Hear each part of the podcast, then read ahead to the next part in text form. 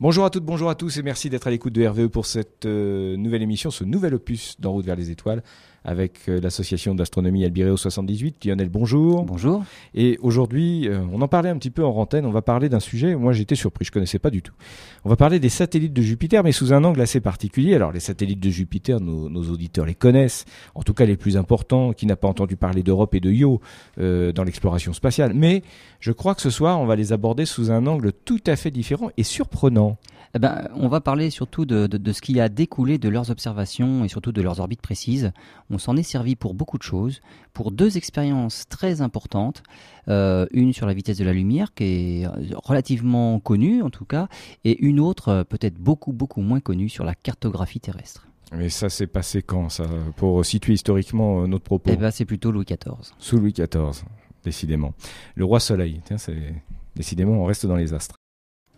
Pour ceux qui l'ignoreraient encore, euh, vous êtes dans l'émission En route vers les étoiles avec Lionel Bourris de l'association d'astronomie Albireo 78. Lionel, aujourd'hui notre grand sujet s'intéresse aux satellites de Jupiter. Alors y a-t-il encore vraiment des choses à dire sur les satellites de Jupiter? Il y a plein de choses à dire sur les satellites de Jupiter, d'autant plus qu'on n'a strictement plus aucune sonde dans les parages de Jupiter pour pouvoir les étudier de près.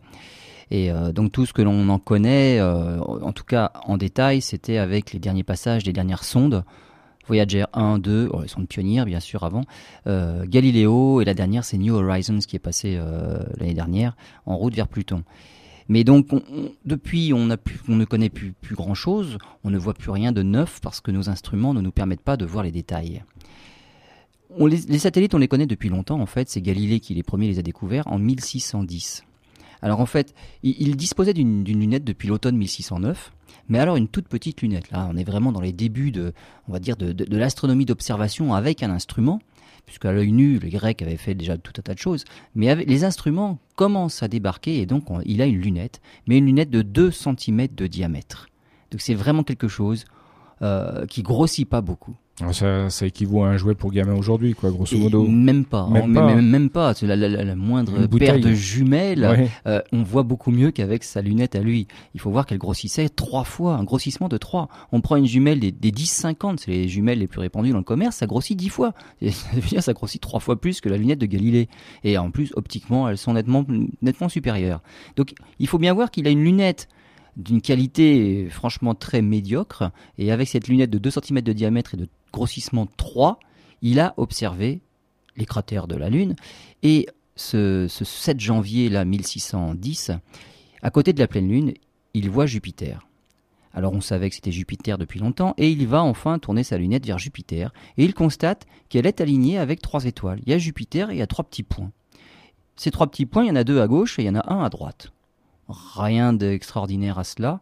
Lui, il pense que bah, Jupiter et puis euh, sur le fond étoilé et les trois étoiles qu'il voit dans le fond, deux à gauche, une à droite, sont des étoiles de la constellation qui se trouve derrière. Donc rien de spécial. Le lendemain, il observe à nouveau Jupiter. On est le 8 janvier 1610. Jupiter est toujours aligné avec trois étoiles, mais cette fois-ci, elles sont toutes sur la droite. Donc Jupiter est à gauche. Et là, il y a un problème. Là, il se pose une question parce que on connaît quand même le mouvement de Jupiter suffisamment bien depuis longtemps maintenant pour savoir que régulièrement dans l'orbite, lorsque la Terre tourne autour du Soleil, il y a un moment où une planète rétrograde par rapport aux étoiles. C'est-à-dire que puisque la Terre pour nos auditeurs, sur... elle ne ralentit pas. Hein, c'est pas ça du tout. Hein. Non, non, non, c'est pas du tout ça. C'est que en fait, c'est la Terre qui va plus vite. À un moment donné, dans l'orbite, euh, lorsque la Terre passe entre le Soleil et la planète, puisque l'orbite de la Terre est inférieure à l'orbite de Jupiter, elle va plus vite autour du Soleil. Simplement, tous les corps qui sont plus près du Soleil tournent de plus en plus vite. Donc Jupiter est beaucoup plus lente sur son orbite que ne l'est la Terre. Et au moment où la Terre passe juste entre le Soleil et Jupiter, c'est le moment où on est le plus proche de Jupiter, où la planète est la plus grosse dans le ciel, eh bien Jupiter semble repartir dans l'autre sens parmi les étoiles, parmi les constellations. C'est juste un mouvement apparent. C'est pas du tout un mouvement réel. Jupiter va toujours à la même vitesse sur son orbite et toujours dans le même sens. Mais c'est simplement une impression qu'on en a parce que là on la dépasse, simplement, et on va plus vite. Et donc on a l'impression qu'elle repart en arrière, c'est ce qu'on appelle la rétrogradation. Et Galilée sait ça. Et il sait que depuis quelques mois, Jupiter est dans sa phase de rétrogradation. Ça veut dire qu'elle va plutôt de gauche à droite. Et donc toutes les étoiles qu'il y aurait en arrière-plan iraient plutôt de la droite vers la gauche. Et là, ce n'est pas le Et cas. là, les trois points qu'il avait observés, le 7, ils vont dans le sens contraire. Donc là, pour, pour lui, il y a un problème. Juste une parenthèse, il les a observés grâce à sa lunette, même rudimentaire. Mais est-ce à dire qu'à l'œil nu, on peut les observer À l'œil nu, on pourrait les observer. Alors simplement parce que ils sont suffisamment brillants pour être observables à l'œil nu. Alors, ce qu'il faut dire, c'est euh, c'est quand même limite limite de l'observation à l'œil nu et à une seule condition, c'est qu'il n'y ait pas de pollution lumineuse. Et la deuxième condition, malheureusement, et c'est celle-là qui va primer sur toutes, c'est qu'il n'y ait pas Jupiter dans les parages. Parce qu'en fait, ils seraient pratiquement suffisamment brillants pour être visibles à l'œil nu, mais ils sont tellement proches de Jupiter qu'à l'œil nu, on ne peut pas les voir. Par contre, on les voit bien aux jumelles. On arrive à les voir avec des jumelles. Très bien. Alors continuons dans le, si je peux m'exprimer ainsi, dans le timing de, de, cette découverte. Donc il a, il a, il a eu, il a vu qu'il y avait un problème. Euh, il a observé, il a essayé d'observer le 9 janvier, donc encore le, surlendemain. Là, le ciel était couvert, pas de chance. Le 10 janvier, Jupiter est à nouveau visible. Et cette fois-ci, il n'y a que deux points et à droite seulement. Le 13 janvier, il en voit quatre. Et le 15, il finit par comprendre que en fait tous ces petits points-là accompagnent Jupiter elle-même et là, cette fois-ci, il sait que ce sont des satellites qu'il vient de découvrir. Donc, il n'a mis finalement qu'une semaine, en gros, au mois de janvier 1610, à partir des observations qu'il a faites, pour comprendre que Jupiter est accompagné par quatre satellites. Alors, est-ce qu'à l'époque, c'est une découverte importante dans le sens où on, se rend compte qu'une autre planète a également des satellites? Exactement. En fait, euh, ça, va, ça va abonder dans, dans, toutes les nouvelles théories sur l'héliocentrisme on veut que ce soit toujours la Terre qui soit au centre du système solaire et que tout tourne autour de la Terre. Voilà, et l'héliocentrisme, c'est le Soleil au centre. Et l'héliocentrisme, c'est le Soleil au centre. D'accord. Et là, évidemment, avec l'affaire Galilée, où Galilée dit, mais c'est le Soleil qui doit être au centre, c'est pas la Terre, eh bien, ces observations-là vont un peu dans son sens parce qu'ils montrent que vous voyez que tout ne tourne pas forcément autour de la Terre. Je viens de trouver quatre satellites qui tournent autour de Jupiter. Ils ne tournent pas autour de notre planète à nous. Ils tournent autour d'une autre planète. Alors, en l'honneur de, du, roi de l'époque. Il voulait appeler ça, parce que c'était comme de Médicis, il voulait appeler ça les, satellites médicéens. on a fini par les appeler finalement dans l'histoire les satellites galiléens. C'est Galilée qui les a observés. Ce sont les satellites galiléens. Alors, il détermine, non seulement il les observe, mais il va sûrement, il va finalement déterminer surtout les caractéristiques de leurs orbites et leur période de révolution autour de la planète, il va voir que bah, finalement, il y en a qui sont très proches, il y en a qui sont plus loin, et à 2% près, alors que sa lunette ne lui permet de voir aucun détail. Ça, c'est remarquable. C'est-à-dire que lui, il ne voit que 4 points. Mais il arrive à déterminer. Pour savoir qui est qui, il faut vraiment avoir un temps euh, extraordinairement beau pour les repérer d'une nuit sur l'autre, savoir que ah, celui que j'avais vu là, il se retrouve là, parce qu'il ne peut pas les, les, les différencier les uns des autres. Alors soyons un petit peu pédagogue. La période de révolution autour de Jupiter, c'est le temps que met le satellite pour faire le tour complet de, Jupiter. Jupiter. Voilà, pour faire un tour Très bien. Je vous propose de faire une première pause. On se retrouve dans quelques instants pour euh, aborder un sujet également très intéressant puisqu'il s'agit de la description de ces mêmes satellites. Merci d'être sur RVE dans l'émission En route vers les étoiles avec Lionel Bourris de l'association d'astronomie Albireo 78. Lionel, jusqu'à maintenant, euh, dans la première partie de cette émission, vous nous avez parlé de la découverte de Galilée avec des instruments très rudimentaires par rapport à ce qu'on a aujourd'hui. Découverte de Galilée, découverte de Galilée, pardon, lapsus. Découverte de Jupiter et de ses satellites. C'est quand même extraordinaire. Extraordinaire. Alors ces satellites, il arrive à déterminer leur période de révolution, c'est-à-dire de le temps qu'ils mettent pour tourner autour de Jupiter. Exactement. Complètement. Alors, comment sont-ils ces satellites euh, Alors, quels, sont-ils et combien y en a-t-il? on, en, voit quatre. Il y en a beaucoup, beaucoup plus. Euh, il y en a des dizaines. Il y en a des dizaines. Le problème, c'est que entre les quatre premiers que l'on voit, on, on les voit avec une de jumelles. Il suffit de s'appuyer contre un mur et quand on regarde Jupiter, on voit les petits points autour qui se déplacent finalement. On peut voir exactement comme Galilée, comme Galilée l'a fait en 1610. Tantôt ils sont les quatre à gauche, les quatre à droite, deux à gauche, deux à droite. Enfin, il y, y, a toutes les positions parce qu'ils tournent autour. Quelle distance de la Terre? À peu près. Alors Jupiter est à 750 millions de kilomètres de la Terre. C'est plus loin que Mars. Alors c'est plus loin que Mars parce que Mars au plus près elle est à 56 millions, entre 56 et 200 millions. Donc euh, Jupiter c'est la planète d'après. Donc 750 millions de kilomètres. Mais les satellites ils sont suffisamment écartés de la planète et surtout ils sont brillants. Ils sont brillants et on les voit bien avec une paire de jumelles. Et alors malheureusement, je dis qu'il y a des dizaines de satellites, il y en a probablement beaucoup plus que cela. Et il faudrait d'ailleurs qu'on se mette d'accord sur qu'on donne une définition aux satellites aussi, comme on l'a fait pour les planètes. Pluton a été déchu de son rang de planète, on a fini par mettre une vraie définition sur ce qu'on appelle planète. Pour les satellites, il va bien falloir faire pareil, parce qu'il y a des gros satellites, et là, ces quatre-là sont situés entre, on va dire, 3000 et 5000 km de diamètre. La Lune, c'est combien pour avoir une... La Lune, c'est 3700 km de diamètre. Donc, ces satellites-là, en gros, c'est la taille de la Lune, voire plus gros que la Lune. Le plus gros des satellites est même plus gros que Mercure. Donc c'est pour dire. Mais le cinquième plus gros sur Jupiter, il mesure plus que 220 km. Ça devient tout petit par rapport aux 3000 ou 5000 km des autres. C'est presque de la poussière. Voilà, le cinquième il fait plus que 220, le sixième il fait 170, le septième il fait plus que 80 km et on tombe à des satellites de quelques kilomètres de diamètre. Et alors, surtout, le cinquième qui fait 220 km de diamètre est tout de suite 600 fois moins lumineux que les autres. Et donc, évidemment, c'est pour cela qu'on ne peut même pas le voir dans un instrument, même un très gros instrument, on n'arriverait pas à le voir, parce qu'il est vraiment très peu lumineux. Mais alors ce que je disais, il faudra bien qu'on mette une limite et qu'on détermine réellement ce que sont les satellites parce que Jupiter a un anneau. L'anneau est formé de particules euh, de quelques millimètres, centimètres, quelques mètres. Alors euh, on appelle satellite des morceaux de quelques centimètres. De toute façon, tout tourne autour de Jupiter. Les, astronomes, quelle est la définition exacte d'un satellite Pour l'instant, un satellite, c'est quelque chose qui tourne autour d'une planète. Donc ça peut être tout, n'importe quoi. Ça peut être tout, n'importe quoi, voilà. Donc on, a donné des noms euh, aux plus gros, aux plus importants, de plusieurs kilomètres. Mais si la frontière, on n'a pas mis de frontière, quelques mètres, ça peut être un satellite. Il faudra bien les baptiser aussi. Et puis finalement, on va en trouver des milliers autour des grosses planètes. Ça, c'est évident. Donc, il faudra bien un jour qu'on fixe une limite.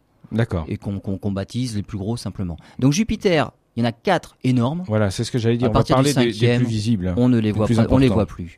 Alors le plus gros, on va commencer par le plus gros, c'est Ganymède. Et Ganymède, il fait 5280 km de diamètre. Il est plus gros que la planète Mercure. Alors c'est euh, le plus gros satellite du système solaire. Il a des cratères, il a des cisaillements en surface qui prouvent qu'il a une, il a eu une intense, il a eu, il a plus une intense activité tectonique. Il y a même des canaux et des éjectats. Et là, ce qui prouve qu'il a aussi eu une activité volcanique. Donc pendant sa formation, alors euh, qu'il était encore assez mou, assez, il était euh, plutôt liquide avec de la, du magma en fusion, eh bien, il a une activité assez assez, assez euh, importante. Et, sa proximité avec Jupiter ne, provoque pas une activité euh, volcanique? Il n'est il est pas assez près celui-là. Donc les effets de marée, puisque ce, ne sont que ces forces-là qui pourraient encore faire quelque chose, ne sont pas assez importantes pour le déformer suffisamment pour qu'il y ait encore une activité tectonique à la surface de, de, Ganymède. le suivant, Callisto, alors Callisto est, euh, plus petit.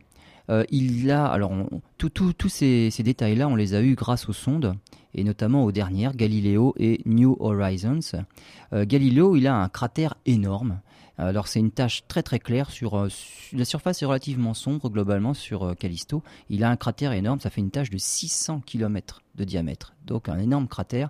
Et on voit alors comme quand un caillou tombe dans l'eau, ça fait des rides à la surface de l'eau, et eh ben autour de ce cratère de 600 km de diamètre, on voit des rides à la surface de Callisto, mais sur plus de 3000 km. Ce qui suppose que ça, s'est produit quand c'était voilà, à l'époque où c'était encore assez mou et euh, ça s'est figé par la suite. Donc ça a été quand même un cataclysme assez important pour euh, l'histoire de Callisto. Et ce cratère-là, on l'appelait Valhalla.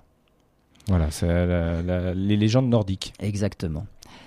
Les deux derniers, parce que en fait, c'est pas ni dans l'ordre euh, d'éloignement ni dans l'ordre de taille. Oui, puis on les décrit parce que l'objet de cette émission, c'est pas simplement de les décrire. Hein. On, va en venir aux découvertes, euh, à leur utilité dans, sur Terre. Exactement. Alors les, deux derniers qui sont finalement les plus intéressants des quatre gros, euh, Europe. Alors Europe est un peu plus petit que la Lune, il fait que 3140 km. si on était sur Europe, donc on, aurait Jupiter dans le ciel, et Jupiter aurait une taille monstrueuse elle serait 20 fois plus grosse que notre pleine lune vue de la Terre. Donc on aurait un spectacle magnifique dans le ciel d'Europe si on pouvait y habiter. Et Europe est recouverte de glace. Avec des, photos rapprochées, on observe que cette glace-là, c'est pas une banquise tout à fait lisse. En fait, il y a des icebergs à la surface. On voit des, fissures, mais des fissures qui sont déplacées. Donc il y a eu des déplacements comme des icebergs. On pense que sous cette croûte de glace qui pourrait faire une quinzaine de kilomètres d'épaisseur, donc une énorme banquise, il pourrait y avoir un océan d'une centaine de kilomètres de profondeur. Si réellement tout cela existait, on pense que c'est le cas, ça voudrait dire qu'il y a une quantité d'eau sur Europe qui serait le double de celle sur la Terre. Alors une question, comment peut-on expliquer, mais rapidement, hein, euh, qu'il y ait de la glace sur ce satellite alors qu'en fait c'est proche de Jupiter et que cette masse, enfin il y a des radiations, il y a, ça devrait au contraire... Euh, non, il y a de l'eau de toute façon partout le système solaire, tous ces satellites-là. Là, je, parlais de la tache blanche sur Callisto, c'est de la glace. C'est de la glace. C'est de la glace. En fait, c'est la, surface qui aurait pu être recouverte de poussière a été soufflée par l'impact de l'explosion et ça a dégagé justement cette glace vive qui est en dessous.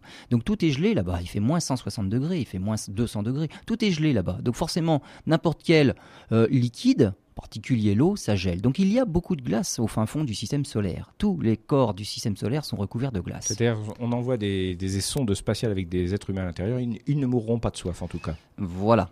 Si on trouve de la glace d'eau. Oui, oui, c'est pas forcément de la glace d'eau. C'est plus du, méthane, ou autre chose. Alors. Et le dernier, le dernier, c'est Io. Alors je l'ai gardé pour la fin parce que Io, en fait, on va dire, c'est peut-être le seul qui n'a pas de glace, parce que Io est tellement proche de Jupiter que lui est soumis aux, forces de gravité euh, extrêmes de la planète et donc ça fait des forces de marée terribles.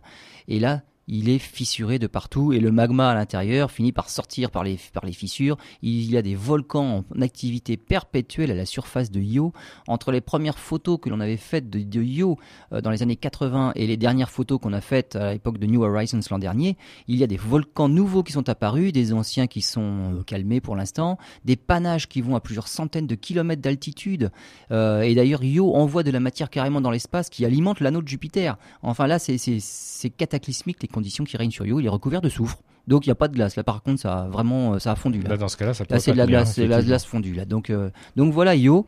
Euh, c'est quand même euh, bon, c'est les activités volcaniques les plus intenses du système solaire. 3000 km/h pour les éruptions volcaniques les plus phénoménales. Autant dire qu'on enverrait un astronaute sur cette sur ce satellite. Vaut mieux pas. Il, tiendrait pas longtemps. Non, vaut mieux pas. Non, non, non, c'est non. C'est assez difficile.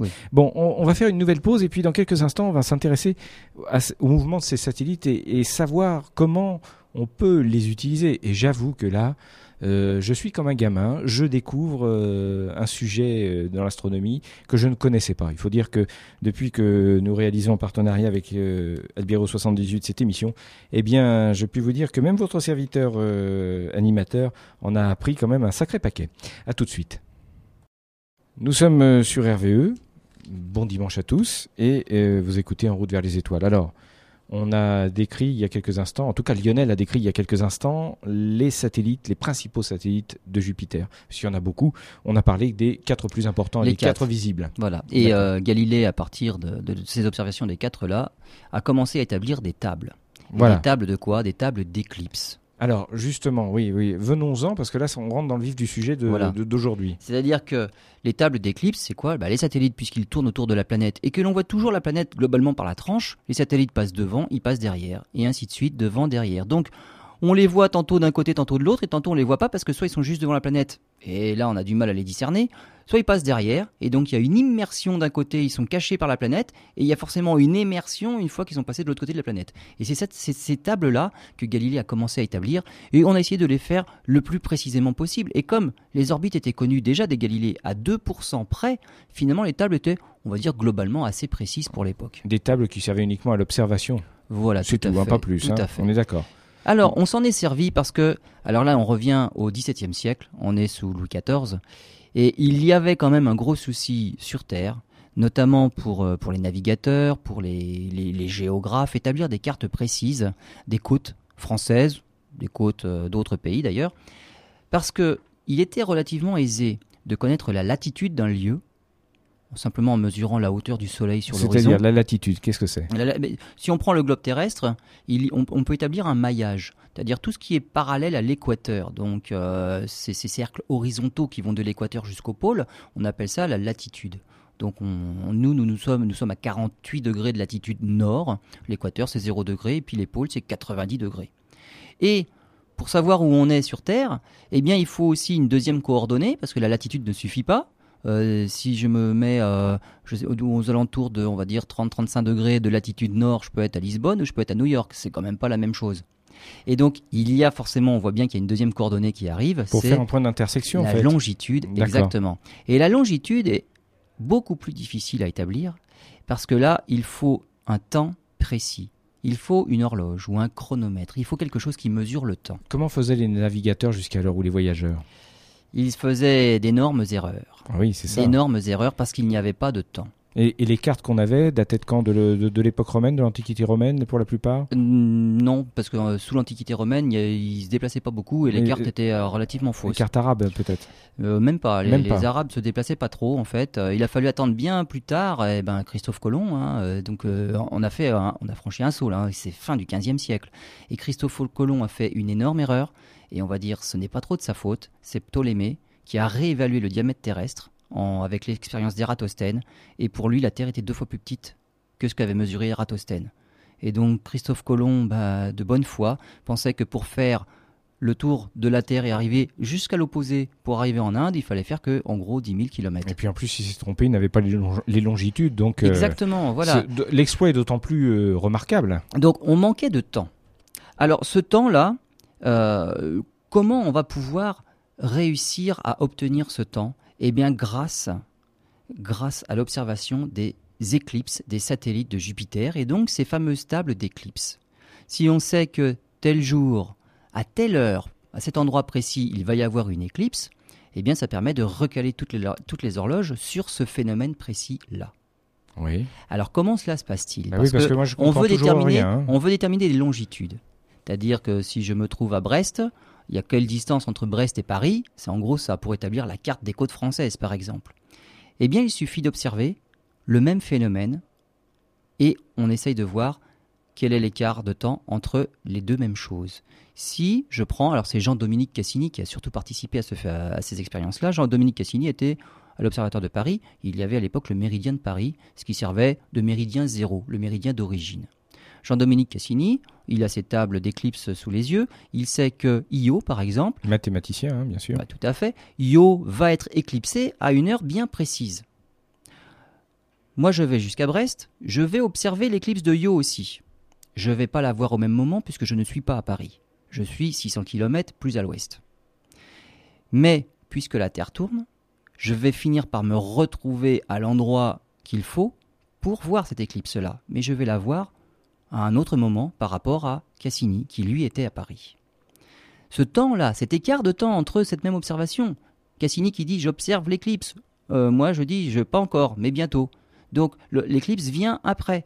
Cet écart de temps-là, puisque je sais à quelle vitesse la Terre tourne, ça va pouvoir me dire directement à combien de kilomètres j'étais de Paris.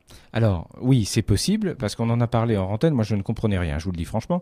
C'est possible parce que déjà, scientifiquement, on connaît la durée approximative du jour, c'est ça? Tout à fait. Et donc la vitesse de rotation de la Terre. Exactement. Et ça date de quand ça Si on sait que la Terre fait 40 000 km, Eratosthène l'avait dit. Voilà.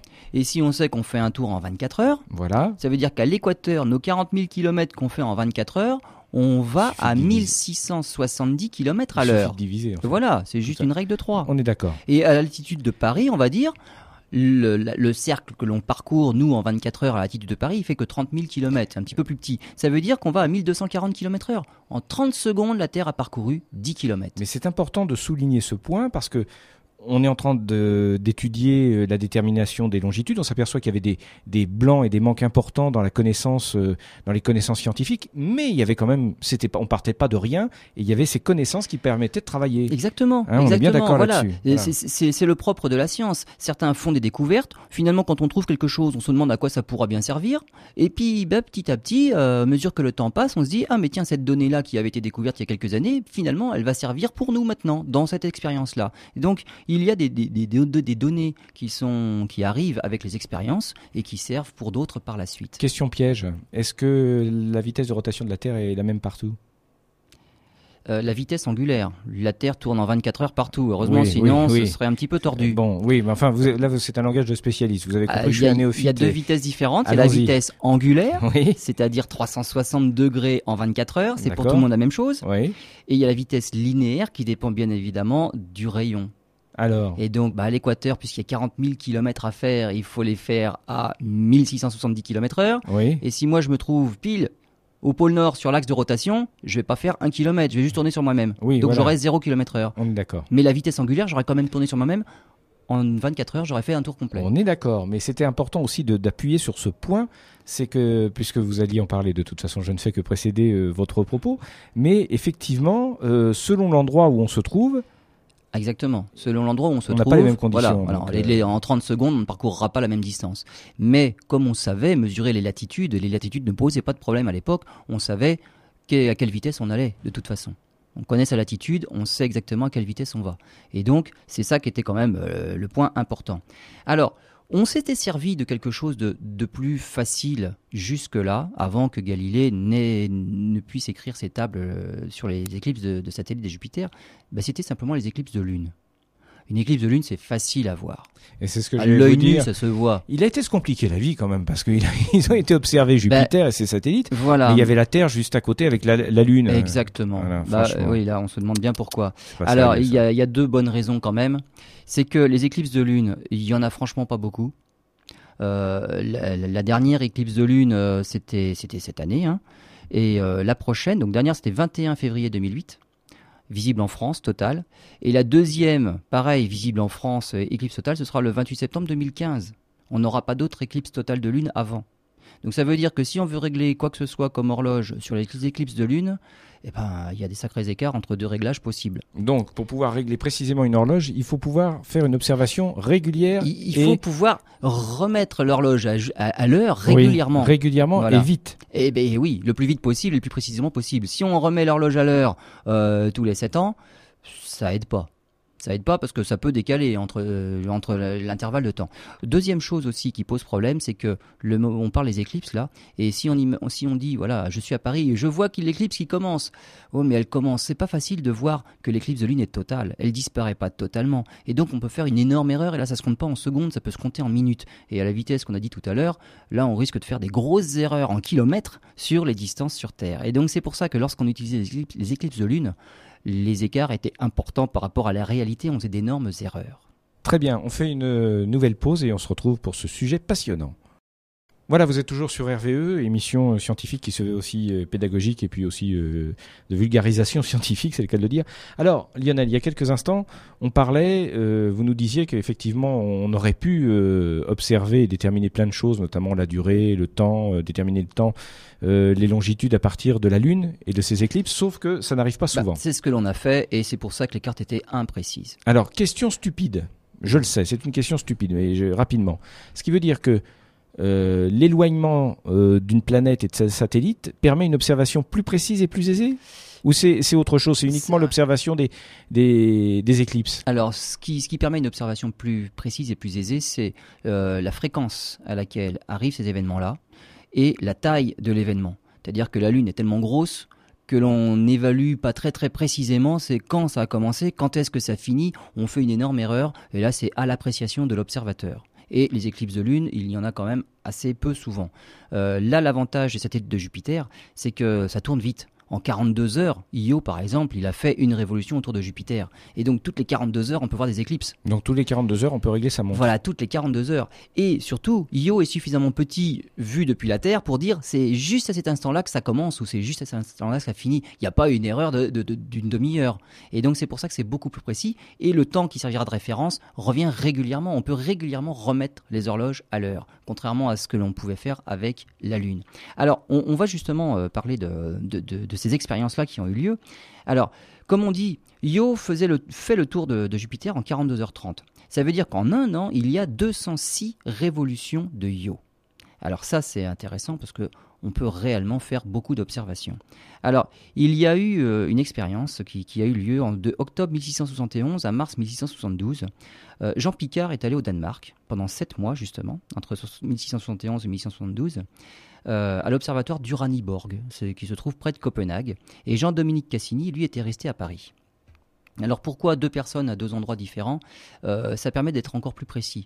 Les tables d'éclipse des satellites étaient quand même pas assez précises. On n'en tenait pas trop trop compte. Il valait mieux avoir deux observateurs pour dire ah c'est maintenant et moi c'est plutôt maintenant. Donc pour affiner la précision des tables, il valait mieux avoir deux observateurs pour observer le même phénomène. Alors le problème c'est quand il y a deux observateurs à deux endroits différents, il faut pouvoir observer la même chose au même moment. Et finalement, sur toutes les, les, éclipses possibles pendant les sept mois, il y avait 118 éclipses possibles de Yo entre Paris et Copenhague. Eh bien, Simplement à cause de la météo, à cause de plein de choses comme ça. Il fallait aussi qu'il fasse nuit. Bah oui, deux jours, on peut pas observer les éclips. Hein. Euh, Yo tourne toute la journée. Hein. Il y a des éclipses qui se passent deux jours, donc celles-là déjà on les voit pas. Et puis il faut que le ciel soit dégagé. Et bien finalement entre Jean Picard et Jean-Dominique Cassini, ils ont réussi à utiliser cinq éclipses.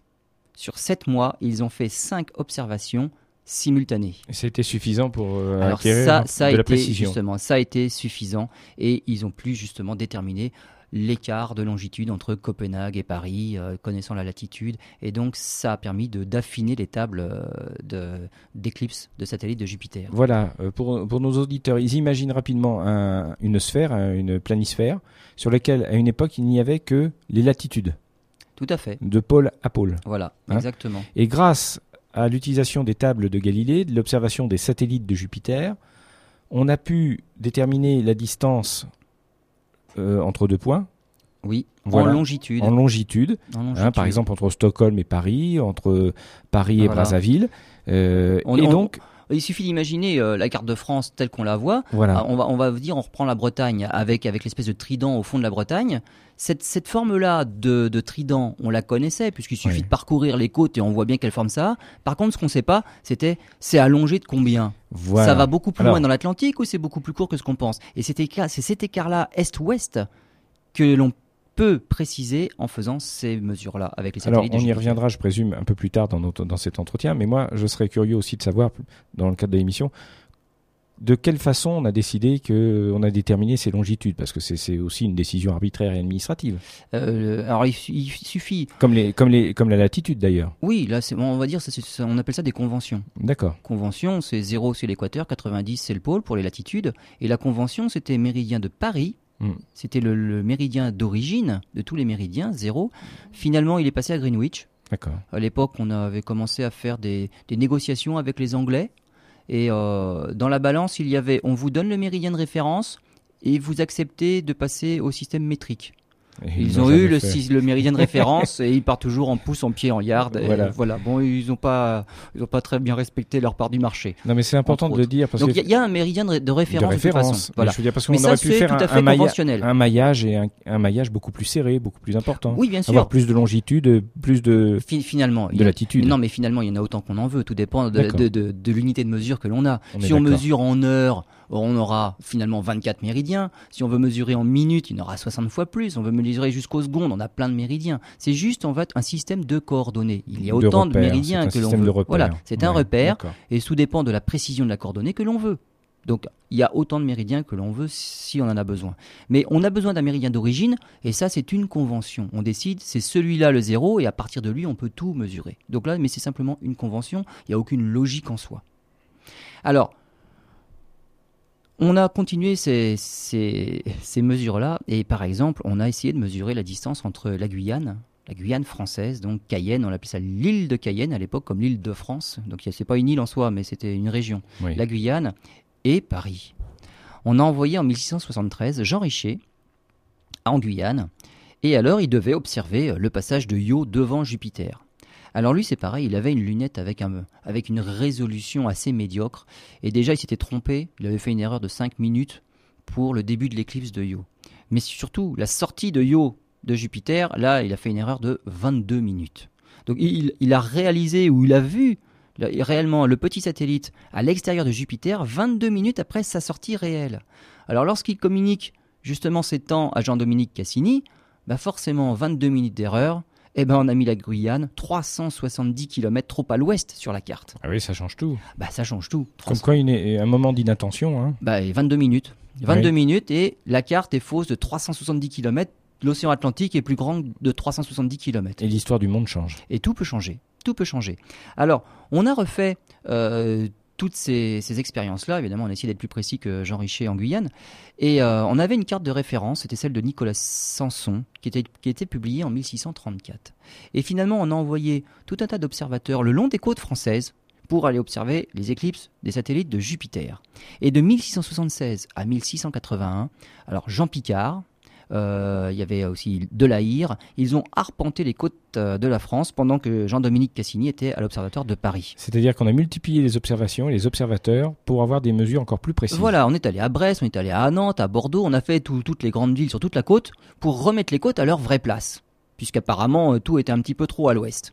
Donc on a remis les côtes à leur vraie place et on a tellement bien mis les côtes à leur vraie place que finalement il y, a eu un mot euh, assez, rigolo du secrétaire perpétuel de l'Académie des sciences, c'était Bernard Lebovier de Fontenelle, qui, qui a dit le roi, donc Louis XIV en l'occurrence, eut sujet de dire en plaisantant que leur voyage ne lui avait causé que de la perte. Perte de territoire. Bah, perte de territoire parce que toutes les côtes ont été revues vers l'est. Et donc mm. finalement, la France était finalement beaucoup plus petite que ce que l'on pensait euh, avec les cartes de Nicolas Sanson en 1634. Euh, mais les cartes étaient plus précises. Mais oui, mais Louis XIV n'aimait pas qu'on. Il était fier. Hein. Ben oui, mais enfin, sur les cartes de Nicolas Sanson, si on regardait un peu la, côte de la, de la Guyenne, enfin on va dire de la Gironde maintenant, c'était quelque chose de bien oblique, alors que finalement maintenant c'est tout à fait vertical. Donc la côte des Landes a retrouvé sa verticalité nord-sud, alors qu'elle ne l'était pas du tout sur les anciennes cartes. et donc on, comprend bien que notamment la Guyenne, hein, c'est l'ancien nom de la Gironde, tout, toute l'Aquitaine là, a, perdu mais à, des kilomètres carrés, mais beaucoup, beaucoup, beaucoup.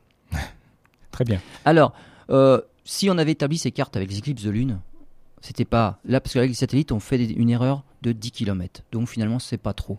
Avec les éclipses de lune, on faisait des erreurs de 100 km. Et là c'est vraiment très important. Alors sur mer, on pourrait on se dire on va faire la même chose sur un bateau parce que le problème pour les navigateurs c'était de se repérer dans un océan. En latitude, ils pouvaient avec le sextant. En longitude, où se trouve-t-on sur l'océan en longitude oui, comment on, va faire la même chose. Le problème c'est que c'est quasiment impossible. Alors comment on fait C'est impossible. Eh bien, euh, alors je dis pourquoi d'abord c'est impossible. C'est que pour observer, une, pour observer Jupiter, ou pour observer quoi que ce soit en astronomie sur un bateau, il faudrait déjà qu'il n'y ait, pas de vagues. Ah oui, ce qui n'est pas évident. Oui, parce que j'étais en train de me dire qu'on soit sur Terre ou sur mer, non, sur, sur mer on observe un astre. Oui, tout à fait. Seulement sur mer, ça bouge c'est le propre de l'eau, c'est pas stable. Et donc, euh, on a du mal à viser Jupiter, d'autant plus que là, pour être suffisamment précis, on va dire, si on sait que à 5 minutes près, l'éclipse doit avoir lieu à cet instant-là, il faut que pendant les 5 minutes, il faut qu'on soit l'œil à l'oculaire pour voir juste le moment où ça commence. Mais avec le bateau qui tangue, c'est impossible, donc on ne pouvait pas. Et donc, il y avait des, des très gros problèmes de repérage sur l'océan à cause de ce problème de longitude. Et il a fallu attendre 1762, c'est-à-dire un siècle plus tard pratiquement, pour qu'on ait enfin un chronomètre, un vrai chronomètre qui soit capable de garder le temps après 35 années de recherche. Et il n'y a que ça. Enfin, on a eu un temps portable, et c'était plus simplement le temps dans le ciel grâce au satellite de Jupiter. On a eu un temps portable, un chronomètre, et là on avait l'heure. Un chronomètre classique comme on les connaît aujourd'hui? Ben voilà, quelque chose qui mesure le temps, en tout cas. Et ça, ça suffit, parce qu'en mesurant le passage du Soleil au méridien, le décalage d'heure entre ben, l'heure de Paris et l'heure de là où on se trouve, ça nous donne directement la longitude du lieu où on se trouve. Parfait. Eh ben, on en sait déjà un peu plus. Mais on n'a pas fini euh, d'épuiser le sujet. On se retrouve dans quelques instants. Vous êtes euh, sur RVE et vous écoutez En route vers les étoiles, euh, votre émission consacrée à l'astronomie et à la science. Alors, Lionel, nous sommes dans cette dernière partie. Je rappelle quand même, il faut revenir de temps en temps sur le sujet. Je rappelle quand même le sujet, c'est l'utilisation, l'observation des satellites de Jupiter, de leur éclipse, et la périodicité de leur éclipse permet euh, si on les observe à différents points, de déterminer la distance entre chaque point, sachant que la Terre tourne en 24 heures à ben, elle fait un tour en 24 heures, ça dépend où on se trouve.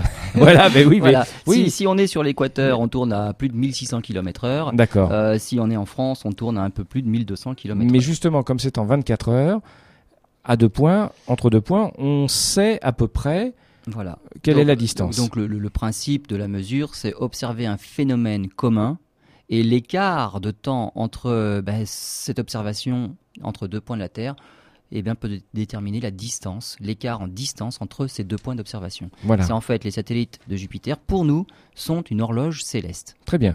C'est notre, horloge. Il suffit de regarder où ils sont et quand il y a une éclipse pour savoir quelle heure il est. En gros, c'est ça.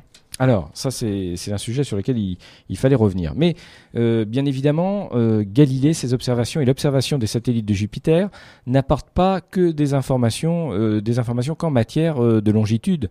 c'est un phénomène, à mon avis, que, Galilée ignorait totalement. Alors, on, s'est servi aussi de l'observation des satellites de Jupiter pour une chose, c'est que les tables, finalement, avaient d'énormes erreurs. Et c'est sur les erreurs, parce qu'en en, science, en fait, euh, on ne, fait pas d'erreurs en science. C'est un résultat négatif en, science ça pose d'autres questions et ça permet de dire peut-être que j'avais pas les bonnes hypothèses, il faut réfléchir autrement et on finit par trouver d'autres phénomènes euh, insoupçonnés. Finalement, quand on fait une expérience qui marche, c'est juste pour vérifier quelque chose et ça n'apporte rien. Mais quand une expérience rate, alors là, il y a beaucoup de questions, c'est pourquoi ça marche pas. Et c'est comme ça qu'on progresse en science.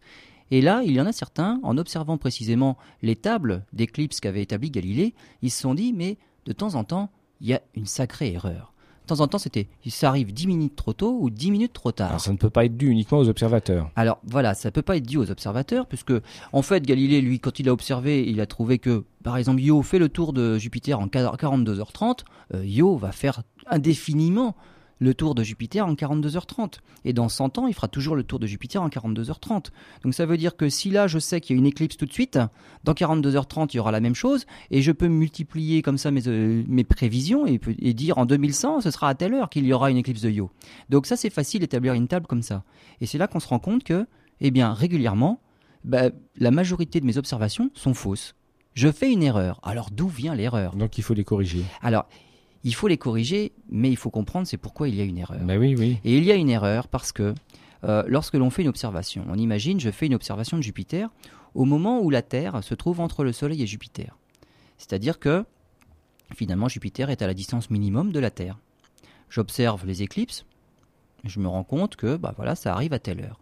Six mois plus tard, la Terre a fait la moitié, a parcouru la moitié de son orbite, et on se retrouve de l'autre côté du Soleil par rapport à Jupiter. Et à ce moment-là, quand on mesure, quand on, se rend compte que là, il y a 10 minutes d'écart par rapport à ce qu'il y est indiqué comme horaire sur la table. D'où vient ces 10 minutes d'erreur D'où cela vient Simplement du fait que la Terre n'est plus au même endroit sur son orbite. Et la lumière a mis un certain temps pour parcourir cette distance supplémentaire. Et donc c'est cette intuition-là et cette mesure-là qui a permis à Ole Romer, c'est un Danois, en 1676 justement, de pouvoir dire que, eh bien, puisqu'il y a une erreur de 10 minutes entre ce, que je, ce qui était prévu, ce qui était prédit et ce que je vois, eh bien, c'est simplement le retard causé par la, lumière qui a mis 10 minutes pour venir, eh ben, euh, en plus, jusqu'à là où je suis maintenant. Oui. C'est-à-dire que lorsque la Terre se trouve entre Jupiter et le Soleil, on établit une table d'éclipse. Lorsque la Terre est à l'autre côté du Soleil, eh bien la lumière, elle a 300 millions de kilomètres de plus à parcourir. Si la, si la vitesse de la lumière était infinie, ces 300 millions de kilomètres là, ils seraient parcourus instantanément. Les tables de Galilée seraient toujours exactes, où que l'on soit dans l'univers. Mais si la lumière, elle va à une vitesse qui n'est pas infinie, elle va mettre un temps un, temps certain à parcourir ces 300 millions de kilomètres en plus. Et c'est ça qui va nous dire, mais si la lumière, elle parcourt 300 millions de kilomètres en 10 minutes, ça veut dire qu'elle a une certaine vitesse, et je peux la calculer, cette vitesse. Et c'est comme ça qu'on a mesuré que eh ben, la vitesse de la lumière n'était pas infinie, même dans le vide, même dans l'espace. Et on l'a déterminé c'est, Voilà, c'est Ole Romer qui l'a fait justement, et lui a trouvé au XVIIe siècle. Hein, alors c'est oui 1676, hein, le 9 novembre qu'il a commencé à trouver ça, et donc on a trouvé une vitesse de 212 000 km à la seconde. Alors c'est quelque chose de phénoménal, c'est, le phénomène le plus rapide, rien ne va au-delà de la vitesse de la lumière. Et pourtant, il avait fait une erreur de 29%, ce qui n'est pas rien parce que c'est pas 212 000, c'est pratiquement 300 000. Alors d'où venait son erreur? Eh bien ça venait simplement du fait qu'on ne connaissait pas suffisamment précisément la taille de l'orbite de la Terre. Et donc, euh, lui, il savait pas qu'on était à 150 millions de kilomètres du Soleil. Il pensait qu'on était un petit peu plus près. Et donc, le diamètre qu'il y avait à faire en plus, eh ben, c'était trop petit, plus petit pour lui. Dans ses calculs, il avait trouvé 200 000. Mais 212 000 km par seconde, c'est un ordre de grandeur extrêmement bon quand même c'est pas quelques kilomètres heure, c'est pas 3 milliards de kilomètres heure, c'est juste 212 000. Voilà, c'est un ordre de grandeur. La vraie vitesse, c'est 300 000 km en une seconde, et c'est grâce, une fois de plus, aux observations de Galilée pour établir ces tables d'éclipses des satellites de Jupiter, qu'en mettant le nez un petit peu dedans précisément, on s'est dit mais c'est bizarre, de temps en temps c'est en avance, de temps en temps c'est en retard. Et eh bien c'est simplement dû au fait que la Terre n'est pas toujours au même endroit sur son orbite, et de temps en temps la lumière, eh ben, elle arrive plus tôt sur Terre et ça arrive avant. De temps en temps la lumière, il faut qu'elle mette un certain temps pour arriver sur Terre quand elle est de l'autre côté, et ça arrive plus tard. En principe tout simple. Hein. vous, êtes en voiture, vous allez à un point, un point particulier, euh, vous ne partez pas de la même distance, vous rajoutez quelques kilomètres, vous n'arrivez pas au même moment. Hein. Exactement, exactement. Et en observant ces petites erreurs-là par rapport aux tables de Galilée, eh bien, on a découvert que la vitesse de la lumière n'était pas infinie et on a eu une, déjà une très bonne idée de la vitesse réelle de la lumière. 300 000 km en une seconde, c'est quand même pratiquement la distance Terre-Lune en une seconde. C'est 7 fois et demi le tour de la Terre en une seconde. C'est quelque chose de très rapide. Effectivement. Malgré tout, la plus proche étoile, il faut 4 ans à la lumière pour l'atteindre. Voilà, ça laisse songeur, hein, bien évidemment. Merci Lionel pour toutes ces informations. Donc on, récapitule si on peut s'exprimer ainsi. On a parlé aujourd'hui des satellites de Jupiter, des plus importants, puisqu'il y en a près d'une quinzaine, mais on va parler des plus importants. Il y en a même euh, près d'une cinquantaine ou près d'une cinquantaine, enfin des plus importants. Alors les plus importants, oui. On a parlé de Ganymède, de Callisto, d'Europe et de Io. Grâce à eux, voilà, alors qu'on ne connaissait que les latitudes sur la Terre, c'est-à-dire donc effectivement un moyen de, de mesurer euh, des pour des voyageurs, hein, tout simplement. Tout à fait. Hein. L'élévation par rapport à l'équateur. Exactement. Merci. Merci d'avoir euh, m'avoir aidé. Et on a, on a avec euh, les éclipses des satellites de Jupiter pu mesurer, déterminer les longitudes et donc l'écart est-ouest. L'écart est-ouest et, calculer d'une façon plus précise les distances d'un lieu à un autre. Exactement. Et donc on a pu refaire les cartographies terrestres et refaire la géographie des côtes. Voilà. Et puis bien évidemment aussi avec euh, Jupiter et ses satellites, eh bien, on a pu déterminer la vitesse de la lumière approximativement, mais un ordre de grandeur tout à fait plausible. acceptable en tout cas. Et si à l'époque euh, la, distance Terre-Soleil avait été communiquée avec plus de précision, il aurait trouvé exactement la bonne vitesse pour la lumière. Très bien, bah écoutez, c'est parfait tout ça. On aura sans doute l'occasion dans une autre émission, puisque je vous l'annonce dès aujourd'hui. Il est fort probable que l'année prochaine nous ayons une nouvelle saison. Rappelons quand même que nous en sommes, nous terminons cette année la quatrième saison d'En route vers les étoiles. Déjà. Euh, eh bien, Lionel a, vieilli un petit peu, ses cheveux sont devenus un peu plus blancs. Et... Mais je ne suis pas le seul. Exactement, tout à fait. Voilà, c'est une petite note d'humour. Euh, l'actualité de l'association d'Albiro 78, le site, comment va-t-il? Le site, euh, le site se porte de mieux en mieux, donc euh, on a enfin retrouvé quelques pages intéressantes.